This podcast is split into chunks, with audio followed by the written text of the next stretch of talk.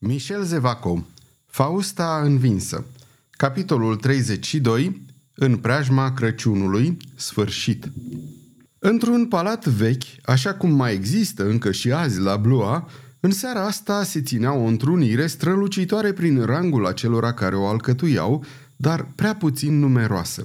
În prejurimile palatului erau cu grijă supravegheate de un șir triplu de sentinele avansate, adică de gentilomi așezați din loc în loc. Mergem pe urmele unui bărbat care, pe la ora 8 seara, ieși din hanul mizer unde amărâtul frate Timotei mâncase pentru ultima dată o cină și, culmea, nici nu avusese vreme să o digere. Bărbatul acesta era Moreve. Înainta cu stranie precauție. Sub mantie își ținea jungherul în mână. Ca să zicem așa, sonda terenul și nu se aventura în întunericul de nepătruns decât dacă avea siguranța că nu se va ciocni de vreun dușman sau de vreun cerșetor. Era un ger năpraznic, dar Moreve își ștergea sudoarea care îi șiroia pe frunte. Uneori ridica din umeri și murmura. Am înnebunit. Dacă despre el ar fi vorba, în scrisoarea priorului înseamnă că ar fi trebuit să dau cu ochii de el. Am cutreiorat tot orașul Blua în lung și în lat. În același timp, Moreve dezluși o umbră care stăvilea trecerea pe ulița îngustă. Moreve se trase într-o parte, dar recunoscând că glasul, oricât ar fi el de amenințător, nu era acela la care se aștepta, își veni în fire îndată și răspunse. și de ce să nu trec? Oare Leia nu-mi dă voie?" Nu, domnule, dacă nu-mi spuneți la cine vă duceți." Mă duc la Mirtis," spuse Moreve. Mai fu oprit încă o dată pe aceeași uliță și dădu o a doua parolă. În sfârșit, la poarta palatului unde avea loc întrunirea despre care am pomenit mai sus, spuse o a treia parolă de recunoaștere. Când Moreve pătrunse în palat, nimeni nu se ocupă de el. Din moment ce ajunsese până acolo, se presupunea că cunoștea bine casa – de altfel, după ce trecu pragul vestibulului de la parter, Moreve nu găsi pe nimeni să-l călăuzească. Se pare însă că nu avea deloc nevoie să fie călăuzit, deoarece urcă semeț scara largă și monumentală care începea aproape chiar din vestibul. Palatul părea pustiu. Pretutindeni domnea o tăcere profundă. Moreve urcă până la etajul întâi și acolo era tot tăcere și tot întuneric. Moreve urcă și mai sus – adică ajunse la mansardă. Acolo, din fundul coridorului, ieșea un soi de rumoare nedezlușită ca aceea făcută de mai multe persoane care vorbesc. Spre fundul acestui coridor se îndreptă Moreve. Intră într-o încăpere îngustă, întunecată, care nu putea fi locuită decât de șoareci sau de păianjeni. Moreve merse până în fundul încăperii. Acolo, aproape la înălțimea unui om, scoase o cărămidă din perete și atunci o rază de lumină se strecură prin deschizătură. Deschizătura aceasta era mascată în cealaltă sală de o pânză groasă de cânepă care se confunda cu tapiseriile de pe pereți. Am spus că întrunirea nu era prea numeroasă, dar că în schimb era foarte strălucitoare prin rangul oamenilor care participau. Mai întâi se afla ducesa de Nemur, care dăduse fuga la Blua de curând. Cei trei frați, ducele de Ghiz, ducele de Mayen și cardinalul, apoi ducele de Bourbon, apoi ducesa de Montpensier. Chiar în clipa când Moreve scotea cărămida, ducesa de Nemu, cardinalul de Bourbon, ducele de Mayen și cardinalul de Ghiz se retrăgeau. Nu mai rămăseseră decât ducele de Ghiz și Marie de Montpensier. Aceasta se îndreptă atunci spre o ușă pe care o deschise și rosti. Puteți intra, domnilor. Câțiva gentilomi, printre care Espinia și alții, pătrunseră îndată în pod. Suntem toți?" întrebă ducele. Lipsește Moreve," zise Mainville. Pe Moreve, exclamă ducesa de Montpensier, nu l-am convocat și nu i-am transmis parolele. De mai multă vreme are o atitudine stranie. Trebuie să fim cu ochii pe el, domnilor." Mainville își încruntă ușor sprâncenele, nu că s-ar fi ofensat de învinuirea care îi se aducea prietenului său, ci era neliniștit deoarece în timpul zilei îi dăduse el însuși parolele lui Moreve. Cu toate acestea nu suflă nicio vorbă și își păstră pentru sine temerile. Domnilor, zise ducele de ghiz, Am primit informații de la castel. Se pare că majestatea sa are mari bănuiele asupra mea și asta în ciuda jurământului de bună prietenie pe care l-am făcut regelui. Ce trebuie să facem în această împrejurare?" Cine iese din joc, pierde!" exclamă cu acrală ducesa, tăind aerul cu niște foarfece de aur. Cu toate acestea, doamnă, dacă ilustrul duce, care este șeful suprem al ligii, ar pieri, din lipsa unui dram de răbdare, ce s-ar alege de noi toți care suntem de față?" zise unul dintre conjurați. Monseniore, vă implor să plecați din Blois încă de mâine, căci cred cu toată convingerea că acum primejdia de moarte este la fel de mare și pentru domnia voastră, cât și pentru Valois. Neuilly, spuse ducele, chiar dacă aș vedea moartea intrând pe fereastra asta, pentru mine n-ar fi un motiv să ies pe ușa aia. Valois are unele bănuieli, dar nu poate lua împotriva mea nicio hotărâre mortală. Totuși, domnia voastră le luați împotriva lui. De ce nu le-ar lua și el împotriva domniei voastre?" Nu va îndrăzni, răspunse de ghiz, cu acea semeață siguranță care constituia temelia caracterului său. Domnilor, adăugă el, pot să mă bizui pe domniile voastre? Toți întinse rămâna. Pe viață până la moarte, spuse Bussy Leclerc. Până la moarte, repetară ceilalți. Ei bine, dacă așa stau lucrurile, trebuie să vă spun că am și stabilit ziua și ora și că nimic de acum înainte nu îl va mai putea împiedica pe Henric de Valois să-și dea duhul în 23 decembrie la orele 10 seara. Nimic. În afară de o intervenție a cerului, iată cum vom proceda. Lucrurile acestea le-au stabilit frații mei și cu mine. Fiecare dintre domniile voastre, domnilor, este șeful unei companii de gentilomi a căror listă o veți primi îndată. Ducesa de Montpensier dădu fiecăruia dintre cei de față o foaie de hârtie pe care erau scrise numele. Domnilor, continuă atunci ducele, veți studia cu grijă aceste liste și veți tăia, după cum veți crede de cuvință, numele celor care nu vi se par hotărâți să moară dacă va fi nevoie să moară. Astfel, aveți fiecare între 30 și 40 de gentilomi sub ordinele domniilor voastre. Îi veți preveni în după amiaza zilei de 23 decembrie că vor trebui să fie gata la orele 8 seara în locul arătat pentru fiecare companie. Aceste locuri nu sunt încă stabilite, domnilor. Fiecare dintre domniile voastre le va cunoaște în ziua de 23 la prânz. Ascultau în tăcere, în atitudinea țeapănă pe care o dă emoția unor lucruri irevocabile. Ducele spuse mai departe. Atacul se va face în trei puncte, deci vor exista trei corpuri de atac. Unul sub ordinele cardinalului, un altul condus de Mayen și al treilea comandat de mine, când fiecare dintre companiile voastre se vor aduna, la ora 8 seara, veți ști cu care corp va trebui să meargă fiecare dintre voi. Și, cu un soi de ironie funebră încheie, Executarea acestui plan ne-a fost inspirată de faptul că în puterea noastră avem cheile castelului în toate serile. Nu va fi deci nevoie decât să intrăm și să ucidem zise cu violență Bussy Leclerc. Să ucidem totul! Moarte diavolului! Ce mai măcelărie o să ne vadă ochii! Moreve asistase la toată scena, văzuse totul, auzise totul. După ultimele cuvinte ale ducelui, înțelese că întrunirea luase sfârșit. Puse deci la loc cărămida pe care o scosese de la locul ei, se înfășură în mantie și se îndepărtă cu repeziciune. În vestibul, spre a putea ieși, a trebuit să dea o parolă care nu era aceeași care se dădea pentru a intra. Strada era goală.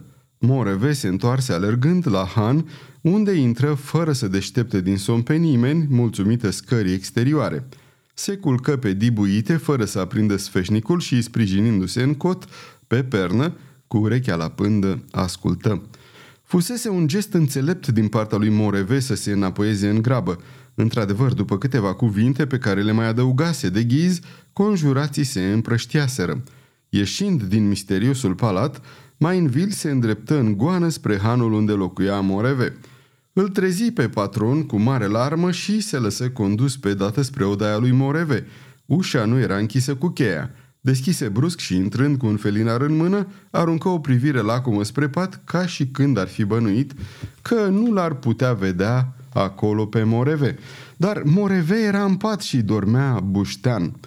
Mainville închise ușa în spatele lui, așeză felinarul pe masă și, apropiindu-se de pat, își cercetă o clipă tovarășul de arme, de care îl lega o lungă prietenie.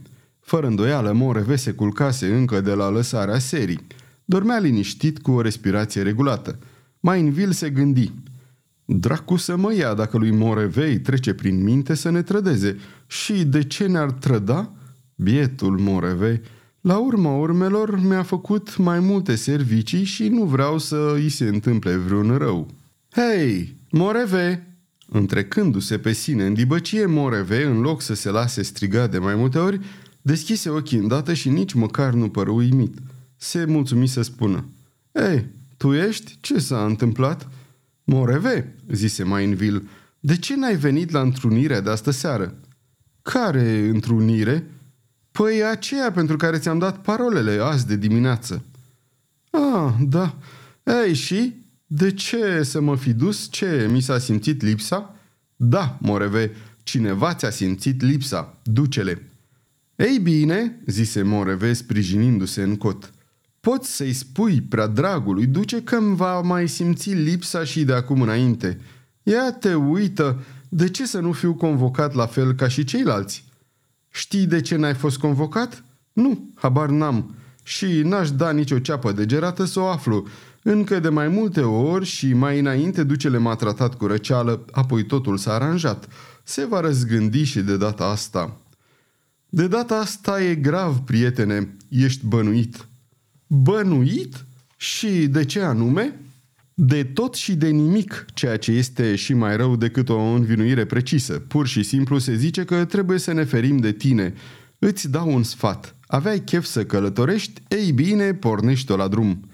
Minunat! Și după părerea ta, când trebuie să fug? Fără zăbavă, chiar la noapte. Pe loc, acum, prietene dragă. Minunat! Și cu ce să călătoresc? Cu ce? Cu calul tău, drace! Cu calul, spada și pistoalele la oblâncul șeii. Da, însă cu ce bani? Poate cu cele 2000 de livre pe care ducele mi le datorează și pe care mi le va da la Sfântul Așteaptă, din păcate, sau cu solda mea de ofițer pe care n-am primit-o de 5 luni? Mainville șovăie o clipă, scoase un oftat și în cele din urmă rosti. Ascultă, am o oarecare sumă, cam vreo 200 de pistoli, care se plictisesc în portofelul meu. Plimbă-i și pe ei și asta o să ne facă bine la toți trei. Ție, care vei avea cu ce să călătorești, banilor care vor vedea lumea și mie care nu voi mai fi ispitit să joc cărți. Iată deci, spuse cu amărăciune Moreve, unde am ajuns după 10 ani de serviciu leal. Sunt silit să fug ca un adevărat rădător, ca un netrebnic. Am să mă ocup personal să reintri în grațiile ducelui, se grăbi mai în vil să zică. Voi dovedi nevinovăția ta și, odată înlăturată primejdia, te vei întoarce. S-a făcut? Pornești la drum? N-am ce face pe toți dracii. asta e bine, peste 20 de minute vei avea cei 200 de pistoli. 100 mi-e de ajuns. Nu o să mă duc prea departe, am să merg la Chambou și acolo te aștept. Moreve se îmbrăcă în grabă, și puse cu grijă în sân câteva hârtii prețioase și mai cu seamă bonul de 500 de mii de livre plătibile a doua zi după moartea lui de Ghiz. Curând a apărut și Mainville. Aducea cu sine 200 de pistoli. Moreve luă 100. Cei doi prieteni se îmbrățișară, apoi coborâră împreună. Cunoști parola pentru a ți se deschide poarta?" îl întrebă Mainville. Nu, nici măcar nu mi le amintesc pe acelea pe care mi le-ai dat azi dimineață. Caterin și Cotra. Și acum, adio, dacă cine știe ți se va întâmpla ceva înainte de a ajunge la poartă, socoate că nu mai văzut. Spunând acestea, Mainville aruncă o privire grea de neliniște asupra uliței întunecate și se îndepărtă cu pas grăbit, strecurându-se pe lângă ziduri.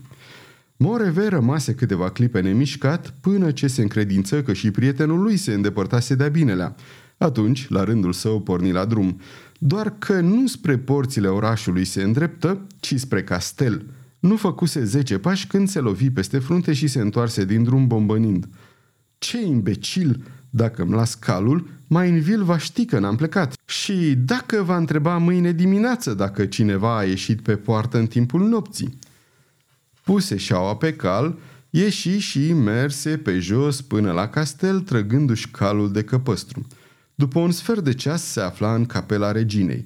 Caterina de Medici, trezită la propria sa poruncă, întrucât acum îi se dădea ascultare după cuvință, nu întârzie să se arate și îl întrebă din priviri. Doamnă, spuse Moreve, știu ziua și ora și cum trebuie să se petreacă lucrul acela. Caterina a avut un fior de emoție.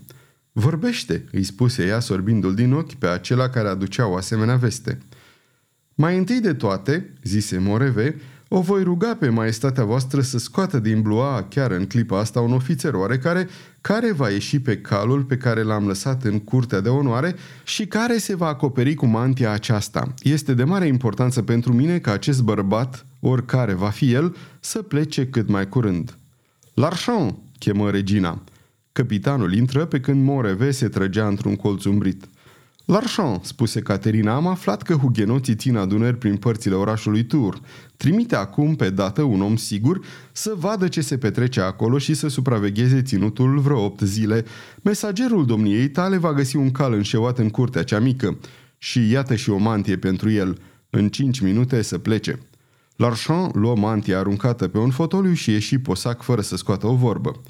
Acum, continuă Moreve, acum că ies din Blua și fug, este necesar ca majestatea voastră să-mi dea ospitalitate câteva zile în castel. Rugierii, chemă regina, hotărâtă să-i dea lui Moreve de plină satisfacție.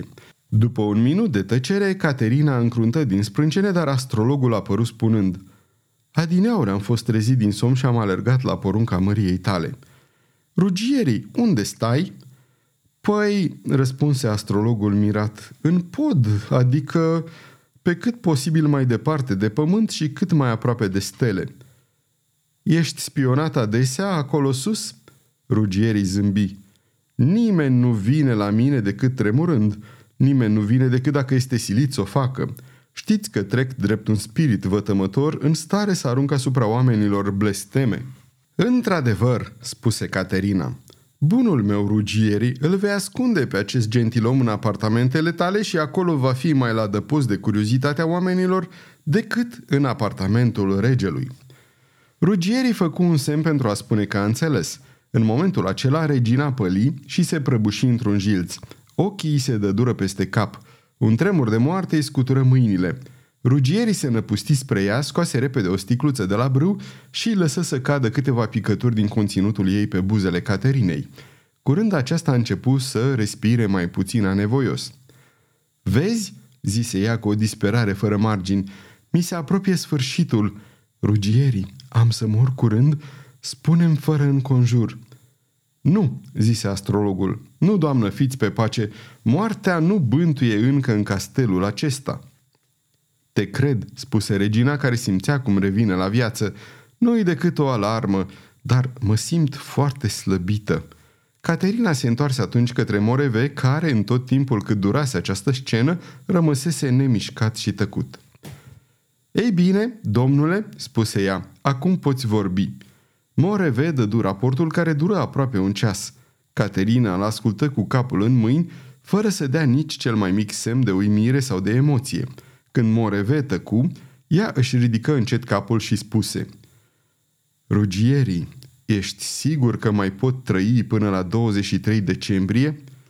Jur majestății voastre că anul ăsta va muri înaintea dumneavoastră, spuse astrologul. Bine, spuse regina cu o umbră de zâmbet pe buze, îmi dai opt zile în plus peste cât ceream eu. Du-te, domnule de Moreve, urmează-l pe rugierii, Vei fi bine ascuns acolo unde te va duce el. Regina intră în camera ei și se așeză în pat simțind primele simptome ale febrei. Moreve îl urmă pe rugiere care îl puse să urce scările ce nu se mai sfârșeau și ajunse în cele din urmă în pod. Astrologul își conduse tovarășul până la o încăpere foarte spațioasă și foarte bine mobilată. Aici vi se va aduce de mâncare, îi spuse. Pe raftul acesta de cărți și în dulap sunt câteva sticle cu un vin bun. Ziua, spre a vă distra, aveți fereastra aceasta de unde se vede Loara. Dar fiți atent, acela care privește poate fi privit. A doua zi, astrologul coborâ pentru a se informa cum îi merge reginei, care, cel puțin în aparență, nu se resimțea după criza din ajun. Urcându-se la el, rugierii îl întâlni pe Crion, care, salutându-l, se adresă cu politețe. Iată despre ce este vorba, din rațiuni pe care le veți afla mai târziu, dar care privesc paza și siguranța regelui, aș avea nevoie să ascund pentru câteva zile în castel un om de-al meu, o rudă. Cum știu că trăiți retras și că nimeni nu vine să vă tulbure, m-am gândit că apartamentul domniei voastre ar fi potrivit. Rugierii rămase mirat, dar nu și arătă uimirea și se mulțumi să gândească. Prea bine, voi așeza alături de Moreve pe ruda bravului Crion și voi avea doi oaspeți în loc de unul. Bine, primesc, zise el cu glas tare. Aduceți-mi-l pe omul domniei voastre, capitane, și veți face totul ca să-l ascundeți? Atât cât îmi va sta în putință, nimeni nu va afla de prezența prietenului domniei voastre în castel. Mulțumesc, prea cinstite astrolog. Sunt încântat că vă pot fi de folos, prea cinstite capitan. În timpul zilei, Crillon ieși din castel și se duse la hanul unde cinase cu Pardagnon. Așa cum făgăduise cavalerul, nu se clintise din han. Crillon îl găsi bând pe îndelete o sticlă cu muscat din Spania. Văzându-l pe Crillon când intră, Pardagnon se mulțumi să ia un pahar pe care îl așeză în fața capitanului și îl umplu. Știi de unde vin?" întrebă Crillon. Spre am spune că ați găsi un mijloc de a mă introduce în castel unde să stau ascuns. Întocmai și oricând dorești, de ce nu chiar azi? Dacă îți este de folos, mie, nu. Regelui însă da. Știți ce v-am spus? Bine, spuse Crion, diseară la căderea nopții când va bate de ora șase să fii în fața porții castelului. Restul mă privește. Seara, la ora șase, adică în acest anotim când se făcuse beznă, Pardaion, înfășurat cu grijă în mantie, se plimba în fața portalului castelului. Curând sosi și Crion. Să intrăm, zise capitanul. Jurăm că... Nu vă jur nimic, îl întrerupse Pardaion. Vă repet doar două lucruri. Primul, că se pregătește uciderea regelui, al doilea că nu vreau să fie ucis. Vino. Crion își petrecu brațul pe sub brațul lui Pardaion și, sporovăind voios cu el, trecu pragul porții pe când santinelele prezentară armele. Urcară pe o scară tainică și abia când ajunseră la etajul al doilea, Crion exclamă Acum suntem salvați. Unde aveți de gând să mă ascundeți?" întrebă Pardaion. La rugierii, zise Crion. Poți să-ți faci și horoscopul dacă îți dă ghes inima." Când ajunseră în pod, Crion deschise o ușă și Pardaion îl zări pe astrolog care citea în încăperea mobilată sever. Crion îl prezentă pe cavaler drept o rudă de sa și îi spuse lui Rugierii la ureche că se bizuia foarte mult pe ruda aceasta pentru buna paza a regelui. Apoi se retrase. Rugierii aruncă asupra lui Pardagnon o privire vie și profundă. Dar fie că fizionomia cavalerului se schimbase mult în ultimii 16 ani, fie că vârsta îi șubrezise facultatea de a-și aminti, nu-l recunoscu pe bărbatul de la teascul de fier, acela al cărui sânge încercase odinioară să-l verse pentru opera sa de transfuzie ermetică. Veniți, domnule, se mulțumi el să îngâne. Și îl conduse într-o cameră alăturată spunându-i, simțiți-vă aici ca și la domnia voastră acasă. Ușa asta dă spre cabinetul meu de lucru din care am ieșit, cealaltă spre coridor. A treia, în sfârșit, este condamnată și dă spre o cameră asemănătoare acesteia. Dacă țineți neapărat să se păstreze bine taina prezenței domniei voastre aici, Vă rog să îmi că nu veți face zgomot, căci tocmai în camera de alături l-am găzduit pe un gentilom care, ca și domnia voastră, se ascunde câteva zile în castel. Spunând acestea, rugierii salută și plecă. Ia te uită, se gândi Pardaion, cine poate fi gentilomul acesta care, ca și mine, are nevoie să se ascundă aici? Sfârșitul capitolului 32